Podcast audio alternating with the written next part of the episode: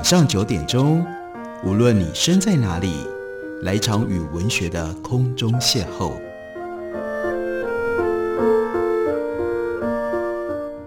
杨照谈书，邀您一同遨游文学世界，认识古今中外的经典之作。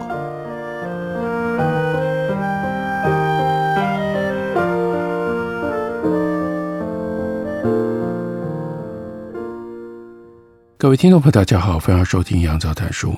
本节目以台北广播电台 FM 九三点一，每个星期一到星期五晚上九点为大家播出。我是杨照，在今天节目当中要为大家介绍的，这是平安文化的新书，作者是 Todd Rose，书名叫做《集体错觉》。什么是集体错觉呢？我们看到书里面举一个很特别的例子，不知道大家知不知道这样一个非常奇特的空难。发生在二零一零年的八月，那是一台小型的螺旋桨飞机，载着开飞机的一名英国机师，还有飞机上一名空服员，加上十八位乘客。这是从非洲刚果的首都起飞的。这个时候，他们要飞往两百五十七公里以外的另外一座城市。这架班机是这两座城市之间的例行航班，中途会有停留。当飞机即将抵达目的地的时候，空服员听到了客舱尾端传来了奇怪的沙沙的声音，他就过去看了一下，结果呢，他竟然看到一只活生生的鳄鱼裂开着大嘴，因为这是非洲刚果，那应该是惊慌失措吧，恐怕也是为了要警告机师。总之，这名空服员他就冲向前面的驾驶舱。而他的行为吓到了其中一位乘客，让这个乘客站起来，跟着这个空服员冲过去。接下来，其他乘客一个接一个，通通都挤到飞机的前方。这本来就已经在下降当中的飞机，这个时候变得头重脚轻。于是，这个机师无论如何以挽救，都没办法把机头拉起来。飞机就这样一路下坠，结果撞进到了机场几公里外的民宅当中，全机。只有一名乘客幸免，其他都死了。当然，也就是这名乘客，因为他活下来，才让我们知道飞机上发生了什么事。带着有一点悲伤，有一点讽刺，Todd Rose 告诉我们：那那只鳄鱼呢？那只鳄鱼经过了空难，活了下来。这场空难悲剧源于这些乘客傻傻的，大家往驾驶舱跑过去。为什么会这样？那是群众的行动，社会像雪球一样越滚越大。空服员是因为被鳄鱼吓了一跳，第一个站起来的人是看到了空服员的动作，推断后方一定发生了什么恐怖的事。其他人呢？其他人就是跟着走啊，他们并不了解到底出了什么问题，只是看到越来越多人冲向前方，就觉得自己要跟着过去。他们认为，既然大家都这样做，应该是不会错的，所以就放下了自己的判断，而陷入了盲从。模仿他人的行为，往往可以让我们保住性命，尤其在情况暧昧不明，或者是必须瞬间做出决断的时候，更是如此。大部分的时候，用别人的行为来推断事件的真相是有效的。例如说，如果你在美国的 Cape Cod，你冲浪，但是突然之间看到大家一个个。本来在冲浪的，本来在游泳的，都逃回岸上，你会跟着做，很正常，因为很可能是因为海水里出现了鲨鱼。这种时候做出这种假设很合理，因为你眼前的资讯不足以让你探明真相，而且即使资讯足够，你的大脑也没办法及时处理，而且很多时候群众都是对的。例如说，美国的电视节目《Who Wants to Be a》Billionaire 在节目当中，这是益智比赛，参赛者要连续回答很多的选择题，每答对一题就能够获得一笔特定的奖金。如果全都答对，你能够变成 a millionaire，抱回百万美元。如果参赛者卡住了，可以用好几种方式来求助，其中一种叫做问观众，请现场观众跟电视机的观众拿起手机，投出自己认为正确的答案。在百分之九十一的状况底下，得票最高的答案都是对的。这个时候，听从群众还真没错。不过，这种状况在现实生活里并不是真的那么普遍。群众智慧的前提，那就是每一个人要自己做决定。只要人们可以看到其他人的选择，就有可能因此而彼此模仿。而人们一旦开始模仿，就会一起变笨了。因为我们怀疑自己的判断，预设群众才是对的，我们就不再是独立的个体，而变成了群体其中的一个成员。这个时候，如果我们没有警觉，愚蠢的雪球也就会越滚越大，乃至于吞噬了所有的其他的知识，只剩下一个共同的集体错觉。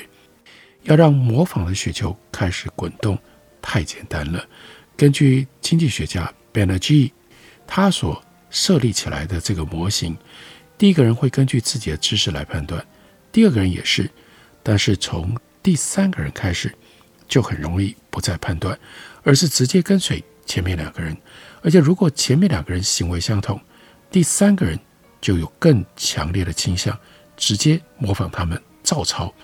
本来据发现，对个体来说，放下自己的判断，直接模仿他人的行为，其实是理性的，因为我们很难百分之百确定自己是对的。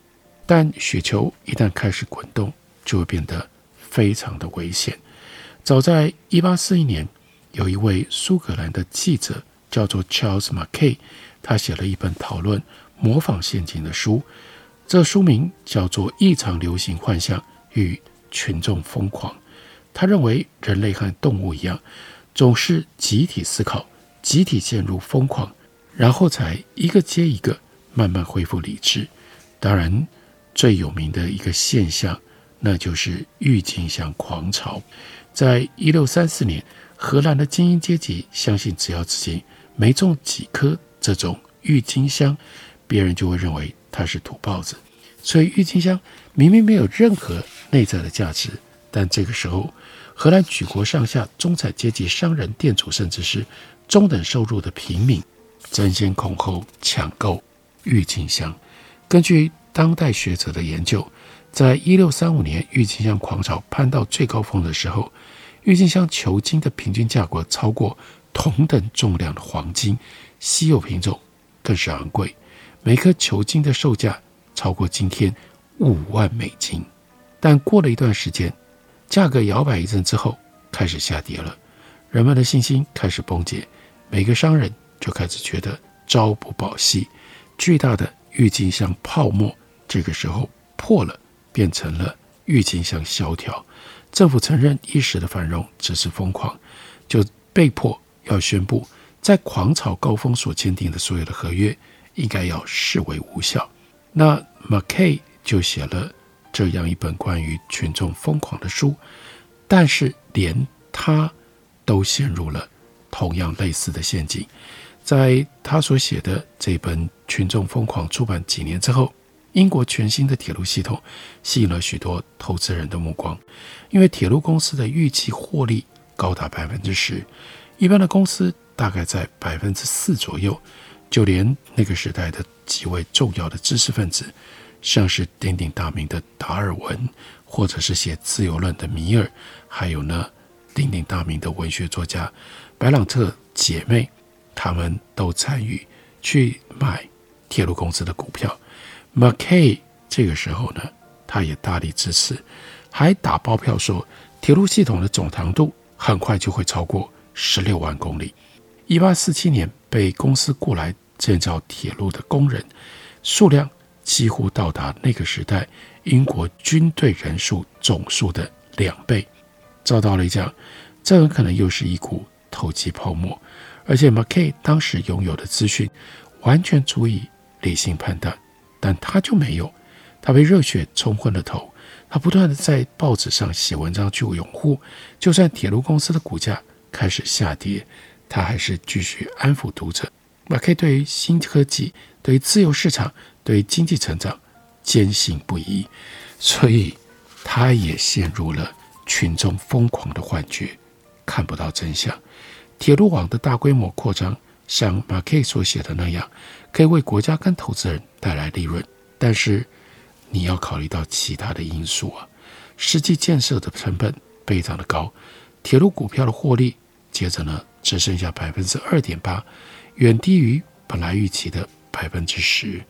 更糟糕的是，议会批准的铁路长度远低于预期。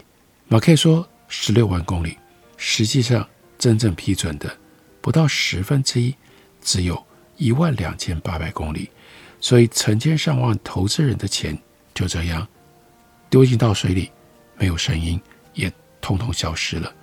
铁路狂潮结束三年之后，马 K 在一八四九年把他原来的这本书经过修订。出了第二版《群众疯狂》，他修订了很多的内容，但却绝口不提他自己在铁路狂潮当中犯错的这种糗事。即使事情过了好几年，马 K 还是跟其他人一样，不愿意承认自己只要被轻轻一推，就盲目的掉进到群众疯狂当中。这种故事我们已经听过很多次了，因为大部分的金融动荡。都是这样产生的。无论是非理性的股市暴涨，例如说一九九零年代末期的网络狂潮，到了二零零零年导致了纳斯达克大崩盘，或者是二零零八年的房市危机，这些基于模仿的连锁反应，通常都会堆呀堆呀堆出一个巨大的泡沫，然后一夕破裂。不过有一些连锁反应可以持续更久。甚至变成了某一种新的常态，种下了更大的毁灭种子。有一个在书里面特别告诉我们的例子，那就是瓶装水。诶，瓶装水究竟是怎么一回事呢？近年来，越来越多人喜欢购买塑胶瓶装水，甚至以为瓶子里的水比过滤之后的自来水更干净、更安全。这又是一种什么样群众集体行为所造成的呢？在 Todd Rose 的书里有非常精彩的分析跟描述。我们休息一会儿，回来告诉大家。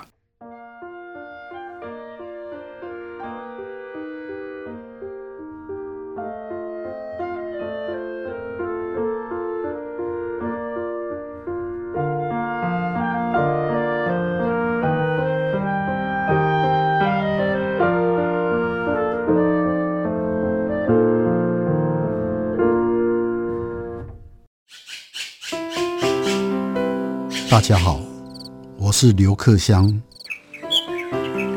亲近自己的城市，找回城市的温暖。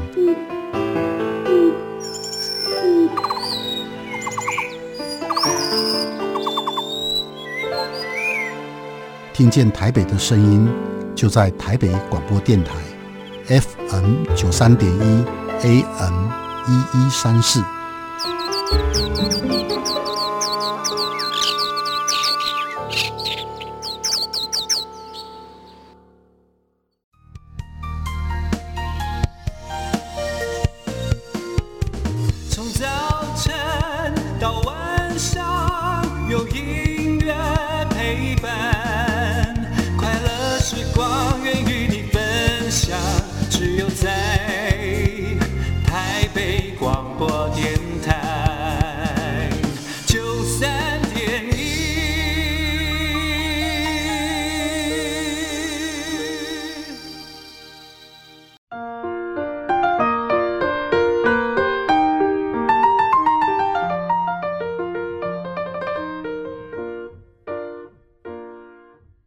谢你继续收听《杨照谈书》。本节目以台北广播电台 FM 九三点一，每个星期一到星期五晚上九点，为大家播出到九点半。今天为大家介绍的，这是 Todd Rose 所写的《集体错觉》，平安文化出版的新书。在书里面提到了瓶装水狂热，开始于一九九四年的美国。这个起因是当时美国的环保署发现，用来抽水的装置会让抽出来的井水。还有大量的铅，所以政府就呼吁，如果你家里是用的是地下水，用这种方式抽水，在你把你抽水的装置彻底换成不锈钢，在这个之前，暂时不要喝井水。那你原来是用地下水，用井水，这个时候该怎么办呢？就喝瓶装水吧。但是过了不久，就开始有一堆人相信瓶装水比过滤之后的自来水更安全。这种观念最后甚至变成了社会共识。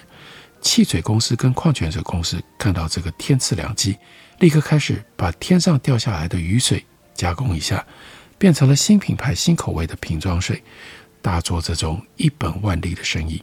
如今，全球前两大瓶装水的品牌价值都超过十亿美金。瓶装水已经从暂时解决井水问题的方法，变成了一飞冲天的大产业。预计到二零二六年，瓶装水全球总产值会到达四千亿美金。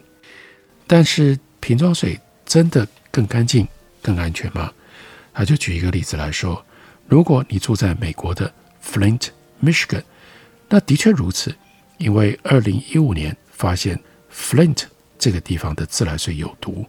不过这个地方呢是非常少见的例外，在美国百分之九十九的自来水只要过滤完成都可以直接喝，而且很多瓶装水其实也就是过滤过的自来水。市面上的瓶装水有半数以上跟处理过的自来水差不多，比如说百事可乐旗下的。Aquafina，可口可乐旗下那是 Dasani，这是两个最大的瓶装水品牌，他们也只不过就是把来自于底特律的水过滤之后装瓶，就这样。但是呢，他们就在这里赚了很多很多的钱。每当我们舍弃自来水改喝瓶装水的时候，我们都参与了这个巨大的骗局。可是乱象不会就此结束。二零一九年，美国人喝的瓶装水超过了一千六百亿公升，比汽水还要多。即使只是在加油站或者是超市买的最便宜的瓶装水，一个 gallon 三点七八公升，这个家庭号平均呢一点五美元，大概是自来水的多少倍？知道吗？价钱上是自来水的两千倍。那些精挑细选的高级品。例如说，日本重云高山的火山岩精心过滤，天使泪滴万中选一，这个价格呢，从三杯五美元开始起跳。加拿大的 Aquatica 一瓶十二美金，夏威夷的 Kona Ligari 一瓶四百零二块美金，至高无上鉴赏极品叫做 Aqua di Quidalo Tribolo 啊。